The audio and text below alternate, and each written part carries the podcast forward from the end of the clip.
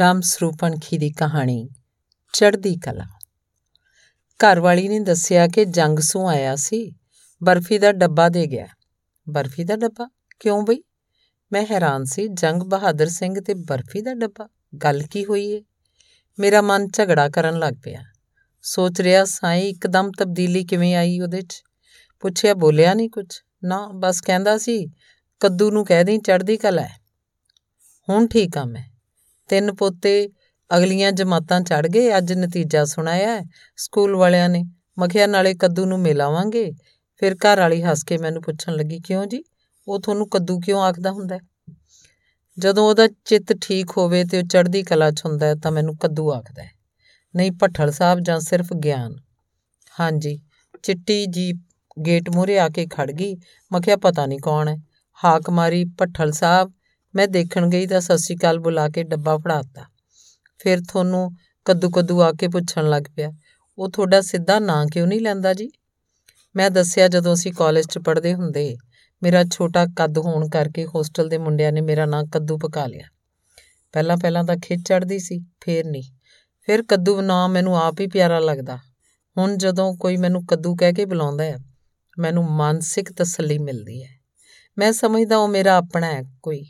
ਕੱਦੂ ਨਾਂ ਸੁਣਨ ਖਾਤਰ ਤਾਂ ਮੈਂ ਤਰਸਦਾ ਰਹਿਣਾ ਇਸ ਜੰਗ ਸੂਹ ਦਾ ਪੂਰਾ ਨਾਂ ਹੈ ਜੰਗ ਬਹਾਦਰ ਸਿੰਘ, ਚੜ੍ਹਦੀ ਕਲਾ। ਇਹਨੂੰ ਕਿਸੇ ਨੇ ਪੁੱਛਣਾ ਕੀ ਹਾਲ ਹੈ ਜੰਗਿਆ? ਤਾਂ ਇਹਨੇ ਜਵਾਬ ਦੇਣਾ, ਚੜ੍ਹਦੀ ਕਲਾ। ਮੁੰਡਿਆਂ ਨੇ ਇਹਦਾ ਨਾਂ ਚੜ੍ਹਦੀ ਕਲਾ ਪਕਾ ਲਿਆ।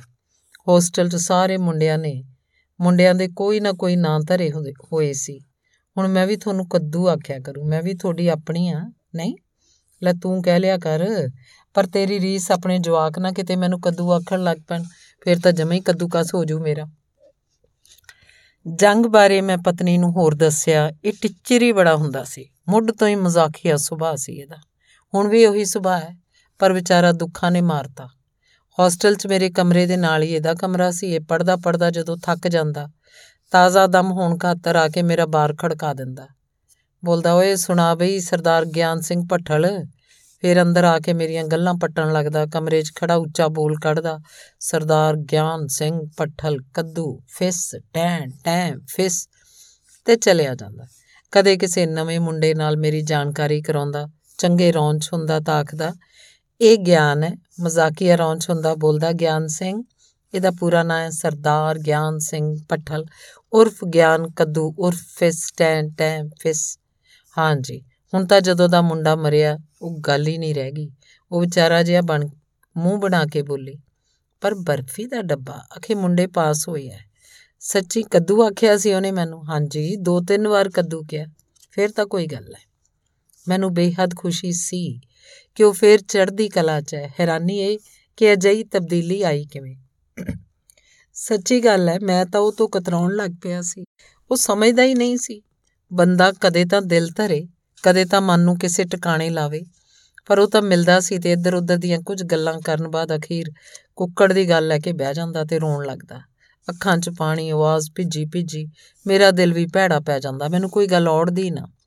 ਇਸ ਬੰਦੇ ਨੂੰ ਹੁਣ ਕੋਈ ਸਮਝਾਵੇ ਵੀ ਤਾਂ ਕੀ ਸਮਝਾਵੇ? ਮੈਂ ਆਖਦਾ, ਜੰਗ ਯਾਰ, ਹੁਣ ਸਬਰ ਕਰ, ਮਨ ਨੂੰ ਸਮਝਾ। ਕੁਦਰਤ ਨੇ ਜਿਹੜਾ ਕਰਤਾ, ਉਹਦੇ ਅੱਗੇ ਕੋਈ ਜ਼ੋਰ ਨਹੀਂ ਕਿਸੇ ਦਾ। ਕਿਵੇਂ ਸਮਝਾਵਾਂ ਮਨ ਨੂੰ? ਸਮਝਦਾ ਨਹੀਂ ਜਦੋਂ। ਤੂੰ ਸਮਝਾ ਕੇ ਦੇਖ ਲੈ, ਉਹ ਮੈਨੂੰ ਭੱਜ ਕੇ ਪੈਂਦਾ ਤੇ ਗੁੱਸੇ 'ਚ ਬੋਲਦਾ। ਮੈਂ ਚੁੱਪ ਵੱਟ ਲੈਂਦਾ ਤੇ ਕੁਝ ਵੀ ਨਾ ਕਹਿ ਸਕਦਾ। ਕੁੱਕੜ ਮਰੇ ਨੂੰ 1 ਸਾਲ ਤੋਂ ਉੱਤੇ ਹੋ ਗਿਆ ਸੀ। ਜੰਗ ਨੇ ਹਾਲ ਤੱਕ ਦਿਲ ਨਹੀਂ ਧਰਿਆ ਸੀ। ਕੁੱਕੜ ਦੀ ਮੌਤ ਬਾਰੇ ਸਾਨੂੰ ਤੁਰੰਤ ਨਹੀਂ ਲੱਗ, ਪਤਾ ਨਹੀਂ ਲੱਗਿਆ। ਇਸ ਕਰਕੇ ਅਸੀਂ ਭੋਗ ਤੇ ਨਹੀਂ ਗਏ ਸੀ। 2 ਮਹੀਨੇ ਬਾਅਦ ਉਹਨਾਂ ਦੇ ਪਿੰਡ ਦੇ ਇੱਕ ਨੰਬਰਦਾਰ ਨੇ ਦੱਸਿਆ, ਸੁਣਿਆ ਤਾਂ ਮੇਰਾ ਜਿਵੇਂ ਕਾਲਜਾ ਢੇਰੀ ਹੋ ਗਿਆ। ਦੇ ਖਿੰਡਣ ਲੱਗੇ, ਵਿਚਾਰਾ, ਜੰਗ ਲੋ ਹੁਣ ਨਹੀਂ ਬਚਦਾ ਉਹ। ਇਹ ਆਖਰ ਦੀ ਸੱਟ ਹੈ, ਇਸ ਉਮਰ 'ਚ ਇਹ ਪਾਣਾ। ਮੈਂ ਤੇ ਘਰ ਵਾਲੀ ਦੂਜੇ ਦਿਨ ਸਵੇਰੇ ਉਹਨਾਂ ਦੇ ਪਿੰਡ ਗਏ। ਘਰ ਵੜਨ ਵੇਲੇ ਡਰ ਲੱਗਦਾ ਸੀ। ਜੰਗ ਨਾਲ ਕੀ, ਕਿਵੇਂ ਗੱਲ ਕਰ ਸਕਾਂਗੇ? ਉਹ ਵਰਾਂਡੇ 'ਚ ਕੁਰਸੀ ਢਾ ਕੇ ਬੈਠਾ ਸੀ। ਸਾਨੂੰ ਦੇਖ ਕੇ ਖੜਾ ਨਹੀਂ ਹੋਇਆ। ਬੈਠੇ ਦਾ ਬੈਠਾ, ਜਿਵੇਂ ਧਰਤੀ 'ਚ ਕੋਈ ਠੋਸ ਚੀਜ਼ ਗੱਡ ਕੇ ਖੜੀ ਕੀਤੀ ਹੋਵੇ। ਮੈਂ ਆਪ ਹੀ ਦੂਜੀ ਕੁਰਸੀ ਉਹਦੇ ਨੇੜੇ ਕੀਤੀ ਤੇ ਬੈਠ ਗਿਆ। ਘਰ ਵਾਲੀ ਅੰਦਰ ਕਿਧਰੇ ਜੰਗ ਦੀ ਪਤਨੀ ਤੇ ਨੂੰਹ ਕੋਲ ਜਾ ਬੈਠੀ। ਮੈਂ ਖੁਦ ਹੀ ਗੱਲ ਤੋਰੀ। ਮੈਨੂੰ ਤਾਂ ਕੱਲ ਪਤਾ ਲੱਗਿਆ, ਕਿਸੇ ਨੇ ਦੱਸਿਆ ਹੀ ਨਹੀਂ। ਕਾਰਡ ਭੇਜ ਦਿੰਦਾ, ਭੋਗ ਤੇ ਆ ਜਾਂਦਾ। ਤੂੰ ਗੁੱਸਾ ਕਰਦਾ ਹੋਏਗਾ ਬਈ ਗਿਆਨ। ਉਹ ਕਾੜ ਕੇ ਨੂੰ ਸੁੱਜੇ ਐ? ਜਿਹਨੂੰ ਪਤਾ ਲੱਗਿਆ ਆ ਗਿਆ। ਨਹੀਂ ਕੋਈ ਆਇਆ ਤਾਂ ਵੀ ਕੀ ਹੈ ਜੋ ਹੋਣਾ ਸੀ ਹੋ ਗਿਆ। ਕੋਈ ਆਓ, ਨਾ ਆਓ, ਉਹ ਪਰਿਆ ਵਾਂਗ ਮੇਰੇ ਵੱਲ ਝਾਕ ਰਿਹਾ ਸੀ। ਯਾਰ, ਬਹੁਤ ਮਾੜਾ ਹੋਇਆ। ਕਿਵੇਂ? ਚਾਹੇ ਮੈਨੂੰ ਨੰਬਰਦਾਰ ਨੇ ਸਭ ਦੱਸਤਾ ਸੀ, ਪਰ ਮੈਂ ਉਹਦੇ ਮੂੰਹ ਸੁਣਨਾ ਚਾਹਿਆ। ਉਹ ਦੱਸਣ ਲੱਗਿਆ ਕੁੱਕੜ ਟਰੈਕਟਰ ਟਰਾਲੀ ਲੈ ਕੇ ਖੇਤ ਨੂੰ ਜਾ ਰਿਹਾ ਸੀ। ਝਖੇੜਾ ਵਗ ਕੇ ਹਟਿਆ ਸੀ, ਤੜਕੇ ਦਾ ਵੇਲਾ ਸੀ। ਇੱਕ ਖੰਭਾ ਡਿੱਗਿਆ ਹੋਣ ਕਰਕੇ ਰਾਹ 'ਚ ਬਿਜਲੀ ਦੀਆਂ ਤਾਰਾਂ ਨੀਵੀਆਂ ਸਨ, ਬਹੁਤ ਨੀਵੀਆਂ। ਤਾਰਾਂ ਤਾਂ ਚੁੱਕੇ ਬਗੈਰ ਟਰੈਕਟਰ ਲੰਘ ਨਹੀਂ ਸਕਦਾ ਸੀ, ਬਿਜਲੀ ਬੰਦ ਸੀ। ਸਭ ਨੂੰ ਪਤਾ ਸੀ ਬਿਜਲੀ ਬੰਦ ਹੈ। ਕੁੱਕੜ ਨੇ ਆਪਣੇ ਇੱਕ ਹੱਥ ਨਾਲ ਤਾਰਾਂ ਦਾ ਰੁੱਗ ਤਾਂ ਕਰਕੇ ਟਰੈਕਟਰ ਲੰਘਾਉਣਾ ਚਾਹਿਆ, ਪਰ ਕੁਦਰਤ ਰੱਬ ਦੀ ਤਾਰਾਂ 'ਚ ਕਰੰਟ ਆ ਗਿਆ। ਇੰਨੀ ਵੋਲਟੇਜ ਛੱਡਦੀ ਆ ਬਿਜਲੀ। ਉਹ ਚੁੱਪ ਹੋ ਗਿਆ। ਰੋਇਆ ਵੀ ਨਹੀਂ।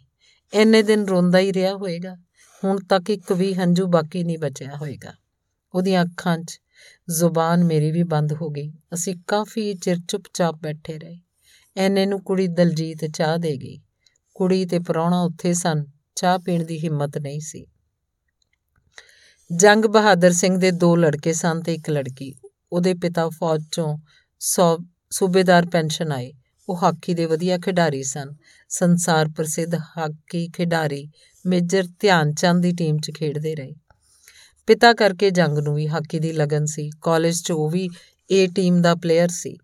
ਜ਼ਮੀਨ ਬਹੁਤ ਸੀ। ਜੰਗ ਬਹਾਦਰ ਪਿਓ ਦਾ ਕੱਲਾ ਪੁੱਤ ਸੀ। ਸੂਬੇਦਾਰ ਸਾਹਿਬ ਅਚਾਨਕ ਬਿਮਾਰ ਹੋ ਗਏ। ਖੇਤੀ ਦਾ ਕੰਮ ਠੱਪ ਹੋ ਗਿਆ। ਇੰਨੀ ਜ਼ਮੀਨ ਐਵੇਂ ਜਾਂਦੀ ਸੀ। ਹਿੱਸੇ ਠੇਕੇ ਵਾਲੇ ਦਿੰਦੇ ਕੁਝ ਨਹੀਂ ਸੀ। ਜੰਗ ਬਹਾਦਰ ਨੂੰ ਕਾਲਜ ਦੀ ਪੜ੍ਹਾਈ ਵਿੱਚੇ ਛੱਡ ਕੇ ਪਿੰਡ ਆਉਣਾ ਪੈ ਗਿਆ। ਆਉਂਦੇ ਹੀ ਉਹਨੂੰ ਖੇਤੀ ਪੱਤੀ ਦੇ ਕੰਮ 'ਚ ਪੈਣਾ ਪਿਆ। ਫਿਰ ਛੇਤੀ ਉਹਦਾ ਵਿਆਹ ਕਰਤਾ ਗਿਆ। ਸਾਡੇ ਵਿਆਹ ਇੱਕੋ ਮਹੀਨੇ ਇੱਕੋ ਤਰੀਕ ਦੇ ਸਨ। ਕਾਲਜ 'ਚ ਅਸੀਂ ਸ਼ਰਤਾਂ ਲਾਉਂਦੇ ਹੁੰਦੇ ਕਿ ਪਹਿਲਾਂ ਕਿਸ ਦਾ ਵਿਆਹ ਹੋਏਗਾ।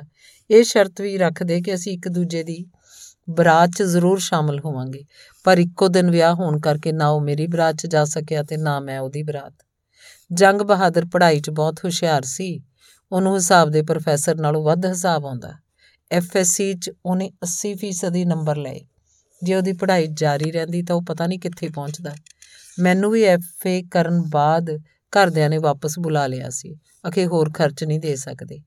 ਜੰਗ ਬਹਾਦਰ ਦਾ ਖਰਚ ਦਾ ਕੋਈ ਮਸਲਾ ਨਹੀਂ ਸੀ। ਕੱਲਾ ਪੁੱਤ ਤੇ ਪਿਤਾ ਬਿਮਾਰ ਹੋਣ ਕਰਕੇ ਉਹਨੂੰ ਵਾਪਸ ਬੁਲਾਇਆ ਗਿਆ ਸੀ। ਉਦੋਂ ਜ਼ਿੰਦਗੀ ਵਿੱਚ ਪਹਿਲੀ ਵਾਰ ਉਦਾਸ ਹੋਇਆ ਸੀ। ਉਹਦੀਆਂ ਪੰਜ ਭੈਣਾਂ ਸਨ। ਵੱਡੀਆਂ ਦੋ ਦੇ ਸੂਬੇਦਾਰ ਸਾਹਿਬ ਵਿਆਹ ਕਰ ਗਏ ਸਨ, ਤਿੰਨ ਜੰਗ ਸਿੰਘ ਨੇ ਆਪ ਵਿਆਹੀਆਂ। ਫਿਰ ਉਹਦੀ ਆਪਣੀ ਕਬੀਲਦਾਰੀ ਸ਼ੁਰੂ ਹੋ ਗਈ। ਕੁੜੀ ਵੱਡੀ ਸੀ, ਪਹਿਲਾਂ ਉਹਦਾ ਵਿਆਹ ਕੀਤਾ। ਮੁੰਡਾ ਕੈਨੇਡਾ ਤੋਂ ਆਇਆ ਸੀ, ਪਰ ਠੱਗੀ ਹੋ ਗਈ। ਮੁੰਡਾ ਬਾਹਰਲਾ ਹੋਵੇ ਤੇ ਕੁੜੀ ਇੱਧਰਲੀ, ਜਾਂ ਮੁੰਡਾ ਇੱਧਰਲਾ ਹੋਵੇ ਤੇ ਕੁੜੀ ਉੱਧਰਲੀ, ਕਹਾਣੀ ਫਿੱਟ ਬੈਠਦੀ ਨਹੀਂ। ਸੱਭਿਆਚਾਰ ਦਾ ਫ਼ਰਕ ਮਾਨਸਿਕ ਤੌਰ ਤੇ ਇੱਕ ਦੂਜੇ ਨੂੰ ਨੇੜੇ ਨਹੀਂ ਢੁਕਣ ਦਿੰਦਾ। ਹਮੇਸ਼ਾ ਕਜੋੜ ਰਹਿੰਦਾ ਹੈ, ਪਰ ਦਲਜੀਤ ਦਾ ਮਸਲਾ ਅਜੀਬ ਸੀ। ਵਿਆਹ ਕਰਵਾ ਕੇ ਮੁੰਡਾ ਇੱਕ ਮਹੀਨਾ ਇੱਧਰ ਰਿਹਾ, ਮੁੜ ਕੇ ਉਧਰੋਂ ਆਇਆ ਹੀ ਨਹੀਂ। ਨਾ ਕੋਈ ਕਾਗਜ਼ ਪੱਤਰ ਭੇਜਿਆ, ਉਡੀਕ ਉਡੀਕ ਜੰਗ ਬਹਾਦਰ ਟੁੱਟ ਕੇ ਰਹਿ ਗਿਆ। ਇਹ ਉਹਦੀ ਦੂਜੀ ਸੱਟ ਸੀ, ਪਰ ਕੁੜੀ ਦਾ ਦੁਬਾਰਾ ਵਿਆਹ ਕਰਕੇ ਉਹ ਸੰਭਲ ਗਿਆ। ਚਾਹੇ ਉਹ ਖੇਤੀ ਦਾ ਖੱਬੀ ਖਾਨ ਕੰਮ ਚਲਾ ਰਿਹਾ ਸੀ, ਪਰ ਜਦੋਂ ਮਿਲਦਾ ਝੂਰਦਾ ਮੈਂ ਸਰਕਾਰੀ ਨੌਕਰੀ ਕਰਦਾ ਸੀ, ਉਹ ਆਖਦਾ, ਦੇਖ ਲੈ, ਤੂੰ ਤਾਂ ਛਾਂ 'ਚ ਬਹਿਨਾ ਚਿੱਟੇ ਕੱਪੜੇ ਪਾਉਣਾ ਪੈਨ ਪਚਰ ਕੇ ਰਹਿਣਾ ਅਸੀਂ ਇੱਧਰ ਘੱਟਾ ਢੋਨੇ ਆ। ਮਿੱਟੀ ਨਾਲ ਮਿੱਟੀ ਵਾਲਾ ਹਿਸਾਬ ਹੈ। ਹੁਣ ਆਖ ਦੂ ਬਈ ਮੈਨੂੰ ਕੋਈ, ਬਈ ਮੈਂ ਐਫਐਸਸੀ ਫਰਸਟ ਕਲਾਸ ਆ ਬਾਪੂ ਜੀ ਜੇ ਬਿਮਾਰ ਨਾ ਹੁੰਦੇ ਤੇ ਮੈਂ ਪੜ੍ਹਾਈ ਨਾ ਛੱਡਦਾ ਤਾਂ ਅੱਜ ਨੂੰ ਕੋਈ ਵੱਡਾ ਅਫਸਰ ਲੱਗਿਆ ਹੁੰਦਾ। ਤੇ ਇੱਥੋਂ ਉੱਤੇ ਦੀ ਹੋਣਾ ਸੀ। ਵੱਡੇ ਮੁੰਡੇ ਦਾ ਨਾਮ ਬਲਵੰਤ ਸਿੰਘ ਸੀ, ਉਹਨੂੰ ਬਿੱਲੂ ਆਖਦੇ। ਛੋਟੇ ਕੁੱਕੜ ਦਾ ਅਸਲੀ ਨਾਮ ਕੁਲਵੰਤ ਸਿੰਘ ਸੀ। ਕਾਗਜ਼ਾਂ 'ਚ ਹੀ ਉਹਨਾਂ ਦੇ ਅਸਲੀ ਨਾਂ ਲਿਖੇ ਜਾਂਦੇ। ਨਹੀਂ ਤਾਂ ਪਿੰਡ 'ਚ ਰਿਸ਼ਤੇਦਾਰਾਂ ਤੇ ਦੋਸਤਾਂ ਮਿੱਤਰਾਂ ਲਈ ਉਹ ਬਿੱਲੂ ਤੇ ਕੁੱਕੜ ਸਨ। ਦੋਵੇਂ ਐਡੇ ਸੋਹਣੇ, ਜਵਾਨ, ਕਲੰਡਰੀ ਮੂਰਤਾਂ ਵਰਗੇ ਮੁੰਡੇ। ਬਿੱਲੂ ਨੇ ਬੀਏ ਕੀਤੀ ਤੇ ਉਹਨੂੰ ਬੈਂਕ 'ਚ ਨੌਕਰੀ ਮਿਲ ਗਈ। ਪਹਿਲਾਂ ਕਲਕੱਤੇ ਰਿਹਾ ਤੇ ਫਿਰ ਫਿਰੋਜ਼ਪੁਰ। ਚੰਗੇ ਰੱਜੇ ਪੁੱਜੇ ਘਰ ਉਹਨੂੰ ਉਹਨੂੰ ਵਿਆਹ ਲਿਆ। ਮੁੰਡਾ ਹੋ ਗਿਆ, ਜੰਗ ਬਹਾਦਰ, ਹਿੱਕ ਚੌੜੀ ਕਰਕੇ ਤੁਰਦਾ। ਉਹਦਾ ਫੈਸਲਾ ਸੀ ਕਿ ਉਹ ਕੁੱਕੜ ਨੂੰ ਵੀ ਬੀਏ ਕਰਾਏਗਾ। ਅੱਗੇ ਕੋਈ ਕੋਰਸ ਕਰਨਾ ਹੈ ਤਾਂ ਉਹ ਵੀ ਕਰ ਲਵੇ। ਉਹਨੂੰ ਵੀ ਸਰਕਾਰੀ ਨੌਕਰੀ ਦਿਵਾਏਗਾ। ਖੇਤੀ ਦੇ ਕੰਮ 'ਚ ਦੋਵਾਂ ਨੂੰ ਨਹੀਂ ਰੱਖਣਾ। ਜਿੰਨਾ ਚਿਰ ਉਹਦੇ ਆਪਣੇ ਹੱਡ ਗੋਡੇ ਕਾਇਮ ਹਨ, ਉਹ ਖੇਤੀ ਦਾ ਕੰਮ ਰੇੜੀ ਜਾਏਗਾ। ਮੁੰਡਿਆਂ ਨੂੰ ਐਸ਼ ਕਰਾਉਣੀ ਹੈ ਮਿੱਟੀ ਨਾਲ ਮਿੱਟੀ ਨਹੀਂ ਹੋਣ ਦੇਣਾ। ਪਰ ਅਚਿੰਤੇ ਬਾਜ ਪੈ ਗਏ। ਅੰਬਰੋਂ ਬਿਜਲੀ ਡਿੱਗ ਪਈ ਹੋਵੇ ਜਿਵੇਂ, ਪਤਾ ਨਹੀਂ ਕੀ ਰੱਬ ਦਾ ਭਾਣਾ ਵਰਤਿਆ। ਬਿੱਲੂ ਰਾਤ ਨੂੰ ਚੰਗਾ ਭਲਾ ਸੁੱਤਾ, ਤੜਕੇ ਨਹੀਂ ਸੀ। ਸੂਰਜ ਕਾਲਾ ਹੋ ਗਿਆ, ਹਨੇਰ ਗੁਬਾਰ ਵਿੱਚੋਂ ਹੀ ਅਦਭੁਤ ਫੈਸਲੇ ਕਰ ਲਏ ਗਏ। ਕੁੱਕੜ ਪਲੱਸ 2 ਚ ਪੜਦਾ ਸੀ, ਉੱਠਦੀ ਜਵਾਨੀ ਸੀ ਉਹਦੀ, ਅਜੇ ਤਾਂ ਉਹਨੂੰ ਜੱਗ ਜਹਾਨ ਦੀ ਸੁਰਤ ਨਹੀਂ ਸੀ। ਬਿੱਲੂ ਦੇ ਭੋਗ ਵਾਲੇ ਦਿਨ ਪਾਠ ਦੀ ਸਮਾਪਤੀ ਤੋਂ ਬਾਅਦ ਬਾਬੇ ਦੀ ਹਜ਼ੂਰੀ 'ਚ ਅਰਦਾਸ ਕਰਤੀ ਗਈ ਕਿ ਬਿੱਲੂ ਦੀ ਵਿਧਵਾ ਵੋਟੀ ਨੂੰ ਕੁਲਵੰਤ ਦੇ ਲੜ ਲਾਇਆ ਜਾਂਦਾ ਹੈ। ਵਾਹਿਗੁਰੂ ਸੱਚਾ ਪਾਤਸ਼ਾਹ ਮਿਹਰ ਰੱਖੇਗਾ ਤੇ ਜੋੜੀ ਦੇ ਅੰਗ ਸੰਗ ਸਹਾਈ ਹੋਏਗਾ। ਅੱਜ ਤੋਂ ਇਹ ਆਪਣਾ ਨਵਾਂ ਜੀਵਨ ਸਫ਼ਰ ਸ਼ੁਰੂ ਕਰਨਗੇ। ਵੋਟੀ ਰੋ ਰਹੀ ਸੀ, ਕੁਲਵੰਤ ਰੋ ਰਿਹਾ ਸੀ, ਜੰਗ ਬਹਾਦਰ ਸਿੰਘ ਰੋ ਰਿਹਾ ਸੀ, ਉਹਦੀ ਘਰਵਾਲੀ ਤੇ ਧੀ ਜਵਾਈ ਸਮੇਤ ਸਭ ਅੱਖਾਂ ਭਰੀ ਖੜੇ ਸਨ। ਇਹ ਤਾਂ ਕਿਸੇ ਨੂੰ ਚਿੱਤ ਚੇਤੇ ਵੀ ਨਹੀਂ ਸੀ ਕਿ ਇੰਜ ਹੋ ਜਾਏਗਾ। ਚੜ੍ਹਦੀ ਕਲਾ 'ਚ ਰਹਿਣ ਵਾਲਾ ਜੰਗ ਬਹਾਦਰ ਸਿੰਘ ਨਿਢਾਲ ਸੀ। ਨੂੰ ਪੁੱਤ ਦੀ ਜ਼ਿੰਦਗੀ ਚਾਹੇ ਨਵੇਂ ਸਿਰੇ ਸ਼ੁਰੂ ਹੋ ਗਈ, ਪਰ ਬਿੱਲੂ ਟੱਬਰ ਨੂੰ ਕਿਵੇਂ ਵੀ ਭੁੱਲਦਾ ਨਹੀਂ ਸੀ।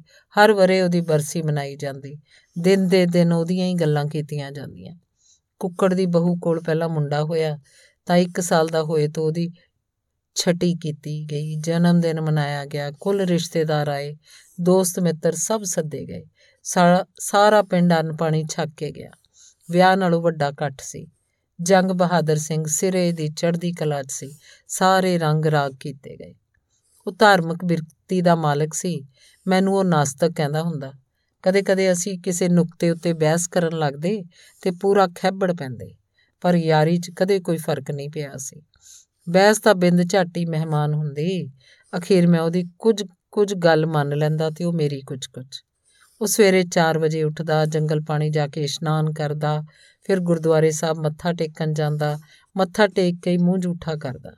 ਇਹ ਉਹਦਾ ਨਿਤਨੇਮ ਸੀ, ਹਾੜ ਕੀ ਤੇ ਸਿਆਲ ਕੀ। ਸਵੇਰੇ ਜਪਜੀ ਸਾਹਿਬ ਤੇ ਆਥਣੇ ਰਹਿ ਰਾਸ ਦਾ ਪਾਠ ਕਦੇ ਨਹੀਂ ਖੁੰਝਣ ਦਿੰਦਾ ਸੀ, ਚਾਹੇ ਘਰੋਂ ਬਾਹਰ ਕਿਤੇ ਵੀ ਹੁੰਦਾ। ਇੱਕ ਵਾਰ ਮੈਂ ਉਹਦੇ ਪਿੰਡ ਗਿਆ। ਪਿਛਲੀ ਰਾਤ ਝੱਖੜ ਬੜਾ ਜ਼ੋਰਦਾਰ ਆਇਆ ਸੀ। ਰਾਤ 'ਚ ਦੇਖਿਆ ਸੜਕ ਉੱਤੇ ਦਰਖਤ ਥਾਂ-ਥਾਂ ਟੁੱਟੇ ਪਏ ਸਨ। ਬਿਜਲੀ ਦੇ ਖੰਭੇ ਟੇਢੇ ਹੋ ਗਏ। ਘੁੱਗੀਆਂ, ਗਟਾਰਾਂ ਤੇ ਕਾਂ ਮਰੇ ਪਏ। ਫਸਲਾਂ ਧਰਤੀ ਨਾਲ ਵਿਛ ਗਈਆਂ। ਚਾਹ ਪਾਣੀ ਪੀਣ ਤੋਂ ਪਹਿਲਾਂ ਹੀ ਉਹ ਮੈਨੂੰ ਆਪਣੀ ਬੈਠਕ 'ਚ ਲੈ ਗਿਆ। ਕਹਿੰਦਾ, ਕਦੂਆ ਸਾਲਿਆ, ਮੰਨਦਾ ਨਹੀਂ ਹੁੰਦਾ। ਆਹ ਦੇਖ। ਮੈਂ ਦੇਖਿਆ ਬੈਠਕ ਦੀ ਇੱਟ ਬਾਲੇ ਦੀ ਛੱਤ ਕਾਇਮ ਸੀ, ਪਰ ਤਿੰਨ ਕੰਧਾਂ ਵਿੱਚ ਤਰੇੜਾਂ ਆਈਆਂ ਸਨ। ਚੌਥੀ ਕੰਧ ਸਾਬਤ ਖੜੀ ਸੀ। ਇਸੇ ਵਿੱਚ ਹੀ ਬੈਠਕ ਦਾ ਬਾਰ ਸੀ। ਮੈਂ ਕਿਹਾ, ਹਾਂ, ਦੇਖ ਲਿਆ। ਭਲਾ ਇਹ ਕੰਧ ਕਿਵੇਂ ਬਚ ਗਈ? ਤਿੰਨ ਤਿੜਕ ਗਈਆਂ। ਉਹ ਟਾਕਾ ਉੱਤੇ ਹੱਥ ਧਰੀ ਰੋਬ ਨਾਲ ਖੜਾ ਸੀ। ਪੂਰਾ ਜ਼ਬਰ ਜੰਗ ਬਣਿਆ ਹੋਇਆ। ਮੈਂ ਸਮਝ ਗਿਆ ਬੱਦਲਾਂ ਦੀ ਬਿਜਲੀ ਟੈਲੀਵਿਜ਼ਨ ਦੇ ਐਂਟੀਨੇ ਰਾਹੀਂ ਚਾਰਜ ਹੋ ਗਈ। ਟੈਲੀਵਿਜ਼ਨ ਵੀ ਸੜਿਆ ਪਿਆ ਸੀ। ਕੰਧਾਂ ਹਿਲ ਗਈਆਂ। ਜਿਹੜੀ ਕੰਧ ਉੱਤੇ ਐਂਟੀਨਾ ਸੀ, ਉਹੀ ਬਹੁਤੀ ਪੱਟੀ ਸੀ। ਨਾਲ ਲੱਗਦੀਆਂ ਦੇ ਦੋ ਕੰਧਾਂ ਘੱਟ। ਚੌਥੀ ਕੰਧ 'ਚ ਕੋਈ ਤਰੇੜ ਨਹੀਂ ਸੀ। ਮੈਂ ਉਹਦੇ ਮੂੰਹ ਵੱਲ ਝਾਕਣ ਲੱਗਿਆ। ਮੂੰਹ ਕੁਝ ਨਹੀਂ ਬੋਲਿਆ। ਉਹ ਬੋਲਿਆ, ਓਏ ਵੱਡਿਆ ਕਾਮਰੇਡਾ, ਦਿੰਦਾ ਨਹੀਂ ਇਸ ਕੰਧ ਤੇ ਸੰਤਾਂ ਦੀ ਫੋਟੋ ਲੱਗੀ ਵੀ ਐ, ਜੋਗੀਪੁਰ ਵਾਲਿਆਂ ਦੀ। ਕੀ ਕਰਦੀ ਬਿਜਲੀ? ਅਸੀਂ ਬੈਠਕ ਤੋਂ ਬਾਹਰ ਆ ਗਏ। ਉਹ ਆਖ ਰਿਹਾ ਸੀ, ਹੁਣ ਤਾਂ ਮੰਨੇਗਾ ਨਾ ਕਿ ਕਰਾਂ ਤੇਰਾ ਕੱਦੂਕਸ। ਮੈਂ ਕੁਝ ਨਹੀਂ ਬੋਲਿਆ। ਚੁੱਪ ਵਟ ਲਈ। ਅਸਲ 'ਚ ਜਦੋਂ ਤੋਂ ਬਿੱਲੂ ਨਹੀਂ ਰਿਹਾ ਸੀ, ਮੈਂ ਉਹਦੇ ਨਾਲ ਕਿਸੇ ਬਹਿਸ 'ਚ ਨਹੀਂ ਪੈਂਦਾ ਸੀ। ਜੋ ਕਹਿੰਦਾ ਮੈਂ ਮੰਨ ਲੈਂਦਾ। ਉਹਦੇ ਅੰਦਰਲੇ ਦੁੱਖ ਸਾਹਮਣੇ ਬਹਿਸਾਂ ਨਿਗੂਣੀਆਂ ਸਨ। ਪਰ ਉਹ ਜਿਵੇਂ ਸਭ ਭੁੱਲ ਗਿਆ ਹੋਵੇ, ਉਹੀ ਮੜਕ ਗੱਲ ਕਰਨ ਦਾ ਉਹੀ ਮਜ਼ਾਕੀਆ ਅੰਦਾਜ਼ ਕੀ ਹਾਲ ਹੈ, ਚੜ੍ਹਦੀ ਕਲਾ। ਕੁੱਕੜ ਦੀ ਬਹੂ ਕੋਲ ਦੂਜਾ ਮੁੰਡਾ ਹੋ ਗਿਆ। ਜੰਗ ਆਖਦਾ ਹੁੰਦਾ, ਮੈਂ ਕੱਲਾ ਸੀ, ਮੇਰੇ ਗਾਹਾਂ ਦੋ ਸੀ, ਹੁਣ ਇਹ ਤਿੰਨ ਹੋ ਗਏ। ਬੰਦਿਆ ਕੰਨੀਆਂ ਤੋਂ ਨਹੀਂ ਮਾਰ ਖਾਂਦੇ। ਕੁੱਕੜ ਦਾ ਦੂਜਾ ਮੁੰਡਾ ਦੋ ਵਰਿਆਂ ਦਾ ਸੀ ਜਦੋਂ ਪਾਣਾ ਵਰਤਿਆ। ਜੰਗ ਬਹਾਦਰ ਜਮਾ ਟੁੱਟ ਗਿਆ, ਅੰਦਰੋਂ ਵੀ ਤੇ ਬਾਹਰੋਂ ਵੀ। ਉਹਦੇ ਗੋਡੇ ਖੜ ਗਏ, ਲੱਤਾਂ ਭਾਰ ਨਾਲ ਚੱਲਦੀਆਂ, ਮਸਾਂ ਤੁਰਦਾ। ਕੁੱਕੜ ਦੀ ਮੌਤ ਤੋਂ 4-5 ਮਹੀਨਿਆਂ ਬਾਅਦ ਸਾਡਾ ਇੱਕ ਪੁਰਾਣਾ ਦੋਸਤ ਇੰਗਲੈਂਡ ਤੋਂ ਆਇਆ। ਮੈਂ ਉਹਨੂੰ ਕੁੱਕੜ ਬਾਰੇ ਦੱਸਿਆ ਤਾਂ ਅਸੀਂ ਦੋਵੇਂ ਜੰਗ ਬਹਾਦਰ ਦੇ ਪਿੰਡ ਗਏ। ਸੋਚਿਆ ਸੀ ਹੁਣ ਤੱਕ ਕੁਝ ਕੁਝ ਵੱਲ ਹੋ ਗਿਆ ਹੋਵੇਗਾ ਪਰ ਉਹ ਤਾਂ ਅਸੀਂ ਜਾ ਕੇ ਬੈਠੇ, ਉਹਨੇ ਅੱਖਾਂ ਭਰ ਲਈਆਂ। ਉਹਦੇ ਸੰਗ ਚੋਂ ਮਸਾਂ ਬੋਲ ਨਿਕਲਦਾ ਸੀ। ਅਸੀਂ ਦੋਵੇਂ ਉਹਨੂੰ ਸਮਝਾਉਂਦੇ ਰਹੇ, ਪਰ ਉਹ ਬਾਰ-ਬਾਰ ਹੀ ਆਖਦਾ ਜਾ ਰਿਹਾ ਸੀ ਇੱਕ ਬਸ ਮਰਿਆ ਨਹੀਂ ਜਾਂਦਾ, ਹੋਰ ਕਸਰ ਕੋਈ ਨਹੀਂ। ਮੈਂ ਉਹਨੂੰ ਸੁਝਾਅ ਦਿੱਤਾ ਕਿ ਉਹ ਆਪਣੇ ਗੋਡਿਆਂ ਦੀ ਦਵਾਈ ਲਵੇ, ਤਾਕਤ ਦੀਆਂ ਗੋਲੀਆਂ ਖਾਇਆ ਕਰੇ, ਸਰੀਰ ਦੀ ਸੰਭਾਲ ਰੱਖੇ। ਪਰ ਉਹ ਕਹਿੰਦਾ, ਗਿਆਨ ਸਰੀਰ ਦਾ ਕੀ ਕਰਨਾ ਹੈ ਹੁਣ? ਮੈਂ ਤਾਂ ਕਹਿੰਦਾ, ਛੇਤੀ ਖਤਮ ਹੋਵੇ। ਜਿੱਥੇ ਉਹ ਦੋਵੇਂ ਨੇ, ਮੈਂ ਵੀ ਜਾ ਬੈਠਾ, ਰਲਾਂ ਜਾ ਕੇ ਰਾਈਆਂ ਦੇ ਸੰਗ। ਉਹਦੀਆਂ ਗੱਲਾਂ ਸਾਹਮਣੇ ਅਸੀਂ ਨਿਰੁੱਤਰ ਬੈਠੇ ਸੀ। ਦਿਲਾਸੇ ਦੇ ਸ਼ਬਦ ਬੇਕਾਰ ਸਾਬਤ ਹੁੰਦੇ ਚਲੇ ਗਏ। ਅਸੀਂ ਉਹਦੀਆਂ ਗਿੱਲੀਆਂ ਅੱਖਾਂ ਛੱਡ ਕੇ ਵਾਪਸ ਆ ਗਏ। ਸਾਲ ਭਰ ਲੰਘ ਗਿਆ। ਉਹਦੇ ਪਿੰਡ ਜਾਣਾ ਮੈਂ ਕਦੇ ਮੁਨਾਸਿਬ ਨਾ ਸਮਝਿਆ। ਜੀ ਤਾਂ ਬਹੁਤ ਕਰਦਾ ਕਿ ਉਹਨੂੰ ਮਿਲਾਂ। ਗੱਲਾਂ ਕਰਕੇ ਦੁੱਖ ਹੌਲਾ ਹੋ ਜਾਂਦਾ। ਪਰ ਉਹ ਤਾਂ ਅਜਿਹੀਆਂ ਗੱਲਾਂ ਕਰਦਾ ਕਿ ਅੱਗੋਂ ਹਮਦਰਦ ਬੰਦਾ ਮੂੰਹ ਬੰਦ ਕਰ ਲੈਂਦਾ। ਫਿਰ ਪਤਾ ਲੱਗਿਆ, ਉਹ ਹੁਣ ਆਪਣੇ ਤਿੰਨੇ ਪੋਤਿਆਂ ਨੂੰ ਲੈ ਕੇ ਸ਼ਹਿਰ ਆਉਂਦਾ ਹੈ। ਉਹਦੀ ਆਪਣੀ ਜੀਪ ਹੈ, ਡਰਾਈਵਰ ਰੱਖਿਆ ਹੋਇਆ ਹੈ। ਇੱਥੋਂ ਦੇ ਪਬਲਿਕ ਸਕੂਲ 'ਚ ਤਿੰਨੇ ਬੱਚੇ ਪੜ੍ਹਦੇ ਹਨ। ਛੁੱਟੀ ਬਾਅਦ ਉਹਨਾਂ ਨੂੰ ਵਾਪਸ ਲੈ ਕੇ ਵੀ ਜਾਂਦਾ ਹੈ। ਉਨੀ ਦੇਰ ਸ਼ਹਿਰਾਂ ਸ਼ਹਿਰ 'ਚ ਹੋਰ ਕੰਮ ਧੰਦਾ ਕਰਦਾ ਫਿਰਦਾ ਰਹਿੰਦਾ ਜ਼ਮੀਨ ਹਿੱਸੇ ਤੇ ਦਿੱਤੀ ਹੋਈ ਹੈ, ਟਰੈਕਟਰ, ਟਰਾਲੀ ਉਵੇਂ ਦੇ ਉਵੇਂ ਘਰ ਖੜੇ ਹਨ। ਮੈਂ ਸੋਚਿਆ ਇਹਦਾ ਮਤਲਬ ਉਹ ਹੁਣ ਠੀਕ ਹੈ। ਮਨ 'ਚ ਪ੍ਰੋਗਰਾਮ ਜੇ ਬਣਾਉਂਦਾ ਰਹਿੰਦਾ ਹੈ ਕਿ ਜੰਗ ਦੇ ਪਿੰਡ ਜਾਵਾਂ। ਰਾਤ ਰਹਿ ਕੇ ਗੱਲਾਂ ਕੀਤੀਆਂ ਜਾਣ, ਪਰ ਇੱਕ ਦਿਨ ਇੱਥੇ ਉਹ ਬਾਜ਼ਾਰ 'ਚ ਹੀ ਟੱਕਰ ਗਿਆ। ਚਿੱਟੀ ਜੀਪ ਮੇਰੇ ਸਾਈਕਲ ਕੋਲ ਦੀ ਲੰਘ ਗਈ, ਪਿੱਛੋਂ ਆਵਾਜ਼ ਪਈ, ਗਿਆਨ, ਮੁੜ ਕੇ ਦੇਖਿਆ ਇਹ ਤਾਂ ਜੰਗ ਹੈ। ਡਰਾਈਵਰ ਜੀਪ ਲੈ ਕੇ ਗਾਂ ਕਿਸੇ ਵਰਕਸ਼ਾਪ ਨੂੰ ਚਲਾ ਗਿਆ। ਕੁਝ ਠੀਕ ਕਰਾਉਣਾ ਹੋਏਗਾ ਤੇ ਅਸੀਂ ਇੱਕ ਚਾਹ ਦੀ ਦੁਕਾਨ 'ਚ ਜਾ ਬੈਠੇ। ਬੰਦੇ ਹੀ ਮੈਂ ਗੱਲ ਛੇੜੀ, ਹੁਣ ਕੀ ਹਾਲ ਹੈ ਤੇਰਾ? ਹਾਲ ਕੀ ਹੋਣਾ ਸੀ? ਬਸ ਤੁਰੇ ਫਿਰਦੇ ਆ। ਕੋਈ ਪਤਾ ਨਹੀਂ ਕਿਵੇਂ ਤੁਰੇ ਜੇ ਫਿਰਦੇ ਆ। ਉਹਨੇ ਹੱਸ ਕੇ ਜਵਾਬ ਦਿੱਤਾ, ਤੂੰ ਹੁਣ ਬਿੱਲੂ ਤੇ ਕੁੱਕੜ ਨੂੰ ਇਹਨਾਂ ਤਿੰਨਾਂ ਮੁੰਡਿਆਂ 'ਚੋਂ ਦੇਖਿਆ ਕਰ। ਇਹੀ ਤੇਰੇ ਬਿੱਲੂ ਕੁੱਕੜ ਨੇ ਮੈਂ ਕਿਹਾ। ਇਹ ਜਦੋਂ ਨੂੰ ਜਵਾਨ ਹੋਣਗੇ, ਮੈਂ ਨਹੀਂ ਰਹਿਣਾ। ਇਹਨਾਂ 'ਚ ਕੀ, ਇਹਨਾਂ ਵਿੱਚ ਦੀ ਕੀ ਦੇਖਾਂ ਮੈਂ? ਉਹਨੇ ਰੁੱਖਾ ਬੋਲ ਕੱਢਿਆ। ਹੋਰ ਯਾਰ, ਫਿਰ ਹੋਊ ਕਿਵੇਂ? ਮੈਂ ਆਪਣੇ ਹਥਿਆਰ ਸੁੱਟ ਦਿੱਤੇ। ਹੋਣਾ ਕੀ ਹੈ ਹੋਈ ਜਾਂਦਾ। ਰੱਬ ਨਾਲ ਝਗੜੇ, ਝਗੜਾ ਹੈ ਮੇਰਾ ਤਾਂ। ਮੈਂ ਇੰਨਾ ਰੱਬ ਨੂੰ ਯਾਦ ਰੱਖਣ ਵਾਲਾ। ਜਦੋਂ ਮੇਰੇ ਨਾਲ ਹੀ ਐ ਹੋਗੀ ਤਾਂ ਬਾਕੀ ਦੁਨੀਆ ਤਾਂ ਖਤਮ ਹੈ ਫਿਰ। ਉਹਨੇ ਚਾਹ ਪੀਂਦੇ ਨੇ, ਫੇਰ ਅੱਖਾਂ ਭਰ ਲੀਆਂ ਬੋਲਣਾ ਬੰਦ ਕਰਤਾ। ਉਹਦੀ ਹਾਲਤ ਦੇਖ ਕੇ ਮੈਂ ਪਰੇ ਮੂੰਹ ਕਰ ਲਿਆ। ਨਿੱਕੀ ਨਿੱਕੀ ਘੁੱਟ ਭਰ ਕੇ ਚਾਹ ਪੀਣ ਲੱਗਿਆ। ਇਹ ਨਹੀਂ ਸਮਝਦਾ ਕੀ ਕੀਤਾ ਜਾਏ ਇਹਦਾ। ਜਿੰਨੀ ਦੇਰ ਅਸੀਂ ਉੱਥੇ ਬੈਠੇ, ਉਹੀ ਗੱਲਾਂ ਕਰਦਾ ਰਿਹਾ। ਮੇਰੇ ਕੋਲ ਨਾ ਕੋਈ ਜਵਾਬ ਸੀ, ਨਾ ਕੋਈ ਸੁਝਾਅ। ਜੀਪ ਦੁਕਾਨ ਮੂਰੇ ਆ ਖੜੀ। ਅਸੀਂ ਇੱਕ ਦੂਜੇ ਤੋਂ ਵਿਛੜ ਗਏ। ਫਿਰ ਵੀ ਮੈਂ ਰਹਿ ਨਾ ਸਕਿਆ। ਬੋਲਿਆ, ਚੰਗਾ, ਜੰਗ, ਆਪਦਾ ਖਿਆਲ ਰੱਖਿਆ ਕਰ, ਮੈਂ ਕਦੇ ਆਉਂਗਾ ਉਹ ਹੱਸਿਆ, ਖਿਆਲ ਹੀ ਖਿਆਲ ਹੈ। ਸਰੀਰ ਤੋਂ ਤਾਂ ਹੁਣ ਛੇਤੀ ਛੁਟਕਾਰਾ ਚੰਗਾ ਆਪ ਚਲੇ ਗਏ, ਮੈਨੂੰ ਛੱਡ ਗਏ। ਆ ਫਿਰਦਾ ਡੱਪ ਡੱਪ ਵੱਜਦਾ। ਕਿੱਥੇ ਤਾਂ ਪੁੱਤ ਪਿਓ ਨੂੰ ਤੋਰਦੇ ਹੁੰਦੇ ਨੇ ਤੇ ਕਿੱਥੇ ਪਿਓ ਨੇ ਪੁੱਤਾਂ ਨੂੰ ਤੋਰਤਾ, ਆਪਣੇ ਹੱਥੀ। ਜੰਗ ਬਹਾਦਰ ਦੀ ਮੁੱਖ ਮੰਤਰੀ ਨਾਲ ਕੋਈ ਦੂਰ ਨੇੜੇ ਦੀ ਰਿਸ਼ਤੇਦਾਰੀ ਸੀ। ਮੈਨੂੰ ਇਸ ਗੱਲ ਦਾ ਪਤਾ ਸੀ, ਉਸ ਦਿਨ ਜਿਹੜਾ ਬਰਫੀ ਦਾ ਡੱਬਾ ਦੇ ਗਿਆ ਤੇ ਮੈਨੂੰ ਉਹਨੇ ਕੱਦੂ ਆਖਿਆ, ਘਰ ਵਾਲੀ ਤੋਂ ਉਹਦੀਆਂ ਗੱਲਾਂ ਸੁਣ ਕੇ ਮੈਨੂੰ ਯਕੀਨ ਹੋ ਗਿਆ ਕਿ ਉਹ ਹੁਣ ਠੀਕ ਹੈ। ਮੁੱਖ ਮੰਤਰੀ ਤੱਕ ਮੈਨੂੰ ਇੱਕ ਖਾਸ ਕੰਮ ਸੀ, ਜੰਗ ਬਹਾਦਰ ਮੇਰੀ ਸਿਫਾਰਿਸ਼ ਲਾ ਸਕਦਾ ਸੀ। ਮੈਂ ਅਗਲੇ ਦਿਨ ਹੀ ਉਹਦੇ ਪਿੰਡ ਗਿਆ, ਉੱਡ ਕੇ ਮਿਲਿਆ। ਉਹਦਾ ਖਿੜਿਆ ਚਿਹਰਾ ਦੇਖ ਕੇ ਮੈਂ ਇੰਨਾ ਹੀ ਕਿਹਾ ਹੁਣ ਫਿਰ ਚੜ੍ਹਦੀ ਕਲਾ ਜਮਾ ਚੜ੍ਹਦੀ ਕਲਾ, ਤੂੰ ਸੁਣਾ ਆਪਦਾ। ਮੈਂ ਉਹਨੂੰ ਆਪਣਾ ਕੰਮ ਦੱਸਿਆ, ਉਹ ਝਟ ਮੰਨ ਗਿਆ, ਕਹਿੰਦਾ, ਬੋਲ ਕਿਦਨ ਚੱਲੀਏ? ਜੀਪ ਹੈਗੀ ਘਰ ਦੀ, ਤੇਲ ਪਵਾ ਦੀ ਬਸ, ਮੈਂ ਚੁੱਪ ਸੀ। ਉਹ ਚੰਬਲ ਕੇ ਬੋਲ ਰਿਹਾ ਸੀ, ਮੁੱਖ ਮੰਤਰੀ ਦੇ ਜਾਣਾ ਹੈ ਮੁਖੌਲ ਦੀ ਘੱਗਰੀ ਨਹੀਂ, ਕੱਦੂ ਸਾਹਿਬ ਐਨਾ ਤਾਂ ਤੂੰ ਕਰੇਂਗਾ ਹੀ। ਚੁੱਪ ਤਾਂ ਮੇਰਾ ਦਿਖਾਵਾ ਸੀ, ਮੈਂ ਅੰਦਰੋਂ ਬਹੁਤ ਖੁਸ਼ ਸੀ ਕਿ ਜੰਗ ਹੁਣ ਸਹੀ ਰਾਹ ਤੇ ਆ ਗਿਆ। ਮੈਂ ਉਹਦੇ ਨਾਲ ਚੰਡੀਗੜ੍ਹ ਜਾਣ ਦੀ ਤਰੀਕ ਪੱਕੀ ਕਰਕੇ ਵਾਪਸ ਆ ਗਿਆ। ਚੰਡੀਗੜ੍ਹ ਜਾਣ ਦੀ ਤਰੀਕ ਤੱਕ ਇਹੀ ਸੋਚਦਾ ਰਿਹਾ ਕਿ ਜੰਗ ਬਹਾਦਰ 'ਚ ਤਬਦੀਲੀ ਆਈ ਕਿਵੇਂ।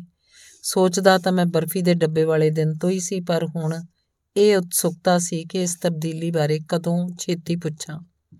ਚੰਡੀਗੜ੍ਹ ਜਾਂਦਿਆਂ ਜੀਪ 'ਚ ਅਸੀਂ ਪਿਛਲੀਆਂ ਸੀਟਾਂ ਤੇ ਬੈਠ ਗਏ। ਸਾਡੇ ਨਾਲ ਇੱਕ ਬੰਦਾ ਹੋਰ ਵੀ ਸੀ, ਉਹ ਡਰਾਈਵਰ ਨਾਲ ਬੈਠ ਗਿਆ। ਕਈ ਪ੍ਰਕਾਰ ਦੀਆਂ ਗੱਲਾਂ ਹੋ ਰਹੀਆਂ ਸਨ। ਗੱਲਾਂ ਗੱਲਾਂ 'ਚ ਉਹਨੂੰ ਕਿਹਾ, ਕਿਉਂ ਜੰਗ? ਤੂੰ ਹੁਣ ਪੂਰਾ ਠੀਕ ਹੈ, ਤੂੰ ਚੰਗਾ ਸੋਚਿਆ। ਅਮਰੀਕਾ ਵਾਲਾ ਪਰੌਣਾ ਮਾਰ ਗਿਆ ਮੰਤਰ। 2 ਮਹੀਨੇ ਹੋਏ ਭੈਣ ਆਈ ਸੀ। ਦੋਵੇਂ ਸੀ ਬਸ। ਭਾਂਜੇ ਭਾਂਜੀਆਂ ਨਹੀਂ ਆਏ। 4 ਦਿਨ ਰਹੇ ਉਹ ਪਿੰਡ। ਜੰਗ ਬਹਾਦਰ ਪੂਰੀ ਗੜਕ ਨਾਲ ਬੋਲ ਰਿਹਾ ਸੀ। ਪਹਿਲੇ ਦਿਨ ਤਾਂ ਮੁੰਡਿਆਂ ਦੀਆਂ ਗੱਲਾਂ ਹੀ ਉਹ ਕਰਦੇ ਰਹੇ। ਬਿੱਲੂ ਵੇਲੇ ਭੈਣ ਆ ਨਹੀਂ ਸੀ ਸਕੀ। ਤੇ ਅਗਲੇ ਦਿਨ ਸੋਹਣ ਸੂ ਮੈਨੂੰ ਸਮਝਾਉਣ ਲੱਗਿਆ। ਗੱਲੀ ਗੱਲੀ, ਜਿਵੇਂ ਤੂੰ ਸਮਝਾਉਣਾ ਹੁੰਦਾ ਹੈ, ਉਹਨੇ ਸਾਰਾ ਦਿਨ ਮੇਰੇ ਤੇ ਹੀ ਲਾਇਆ। ਤੀਜੇ ਦਿਨ ਆਥਣੇ ਜੇ ਮੈਂ ਬੋਤਲ ਫੜ ਲਿਆਂਦੀ। ਜਿਉਂ ਕੁੱਕੜ ਮੁੱਕਿਆ ਕਦੇ ਪੀਤੀ ਨਹੀਂ ਸੀ। ਉਸ ਦਿਨ ਸੋਚਿਆ, ਅੱਜ ਪੀਨੇ ਆ ਨਾਲੇ ਇਹ ਦੋ ਦਿਨਾਂ ਦਾ ਪਕਾਈ ਮਾਰੀ ਜਾਂਦਾ ਪੀ ਕੇ ਸੌ ਜਾਾਂਗੇ। ਇਹਦੀ ਪਕਾਈ ਤੋਂ ਬਚਾਂਗੇ। ਉਹ ਮੇਰਾ ਖੜਾ ਹੀ ਨਹੀਂ ਛੱਡਦਾ ਸੀ। ਉਹ ਇਹ ਸਭ ਹੱਸ-ਹੱਸ ਕੇ ਦੱਸਦਾ ਜਾ ਰਿਹਾ ਸੀ ਆਪਣੀ ਮਖਸੂਸ ਅੰਦਾਜ਼ ਵਿੱਚ। ਦੋ ਦੋ ਪੈਗ ਜਦੋਂ ਅਸੀਂ ਅੰਦਰ ਸਿੱਟ ਲਏ ਸੋਹਣਸੂ ਕਹਿੰਦਾ, ਜੰਗ, ਇੱਧਰ ਝਾਕ ਮੇਰੇ ਕੰਨੀ, ਮੇਰੀਆਂ ਅੱਖਾਂ 'ਚ ਦੇਖ। ਉਹ ਬੋਲਿਆ, ਮੈਂ ਦੱਸਾਂ ਤੈਨੂੰ? ਤੂੰ ਪਹਿਲੇ ਦੋ ਤਾਂ ਗਵਾ ਲੇ। ਰੱਬ ਨੇ ਕੀਤੀਆਂ। ਹੁਣ ਇਹਨਾਂ ਤਿੰਨਾਂ ਨੂੰ ਵੀ ਗਵਾਏਗਾ ਜੇ ਇਹੀ ਹਾਲ ਰਿਹਾ ਤੇਰਾ। ਇਹੀ ਮੈਂ ਤੈਨੂੰ ਆਖਦਾ ਹੁੰਦਾ ਸੀ, ਮੈਂ ਜੋਰ ਦੇ ਕੇ ਆਖਿਆ। ਸੋਹਣ ਸੂ ਸਿਆਣਾ ਬਹੁਤ ਹੈ। ਮੇਰੇ ਅੰਦਰ ਤਾਂ ਭਾਈ ਉਹਦੀ ਗੱਲ ਇਉਂ ਜਾ ਵੜੀ ਜਿਵੇਂ ਡਾਕਟਰ ਸੂਆ ਲਾ ਦਿੰਦਾ ਹੋਵੇ ਕੋਈ। ਚੌਥੇ ਦਿਨ ਅਸੀਂ ਬਿੱਲੂ ਕੁੱਕੜ ਦੀਆਂ ਗੱਲਾਂ ਨਹੀਂ ਕੀਤੀਆਂ, ਪੋਤਿਆਂ ਦੀਆਂ ਕਰਦੇ ਰਹੇ। ਚੱਲ ਠੀਕ ਹੋ ਗਿਆ। ਇੱਕ ਹੋਰ ਦੱਸਾਂ, ਜੇ ਭੈਣ ਨਾ ਆਉਂਦੀ, ਮੈਂ ਇਸ ਸੰਸਾਰ ਤੇ ਨਾ ਹੁੰਦਾ। ਉਹ ਕਿਵੇਂ? ਉਹ ਜ਼ਹਿਰ ਦੀ ਸ਼ੀਸ਼ੀ ਲਿਆ ਕੇ ਰੱਖੀ ਪਈ ਸੀ। ਬਸ ਉਸ ਰਾਤ ਪੀ ਕੇ ਪੈਣਾ ਸੀ। ਤੜਕੇ ਨੂੰ ਸਤਨਾਮ ਹੋ ਗਈ ਹੁੰਦੀ, ਪਰ ਆਥਣ ਨੂੰ ਭੈਣ ਤੇ ਸੋਹਣ ਸੂ ਕਾਰ ਲੈ ਕੇ ਆ ਖੜੇ। ਅੱਛਾ ਯਾਰ, ਖੁਦਕੁਸ਼ੀ ਕਰਨ ਲੱਗਿਆ ਸੀ। ਮੈਂ ਅੱਖਾਂ ਚੜਾਈਆਂ। ਹੋਰ ਫਿਰ? ਜੀ ਤਾਂ ਕਿਤੇ ਲੱਗਦਾ ਨਹੀਂ ਸੀ। ਹੁਣ ਠੀਕ ਆ, ਹੁਣ ਚੜ੍ਹਦੀ ਕਲਾ। ਹੁਣ ਪੋਤਿਆਂ ਖਾਤਰ ਜੀਵਾਂਗੇ। ਧੰਨਵਾਦ।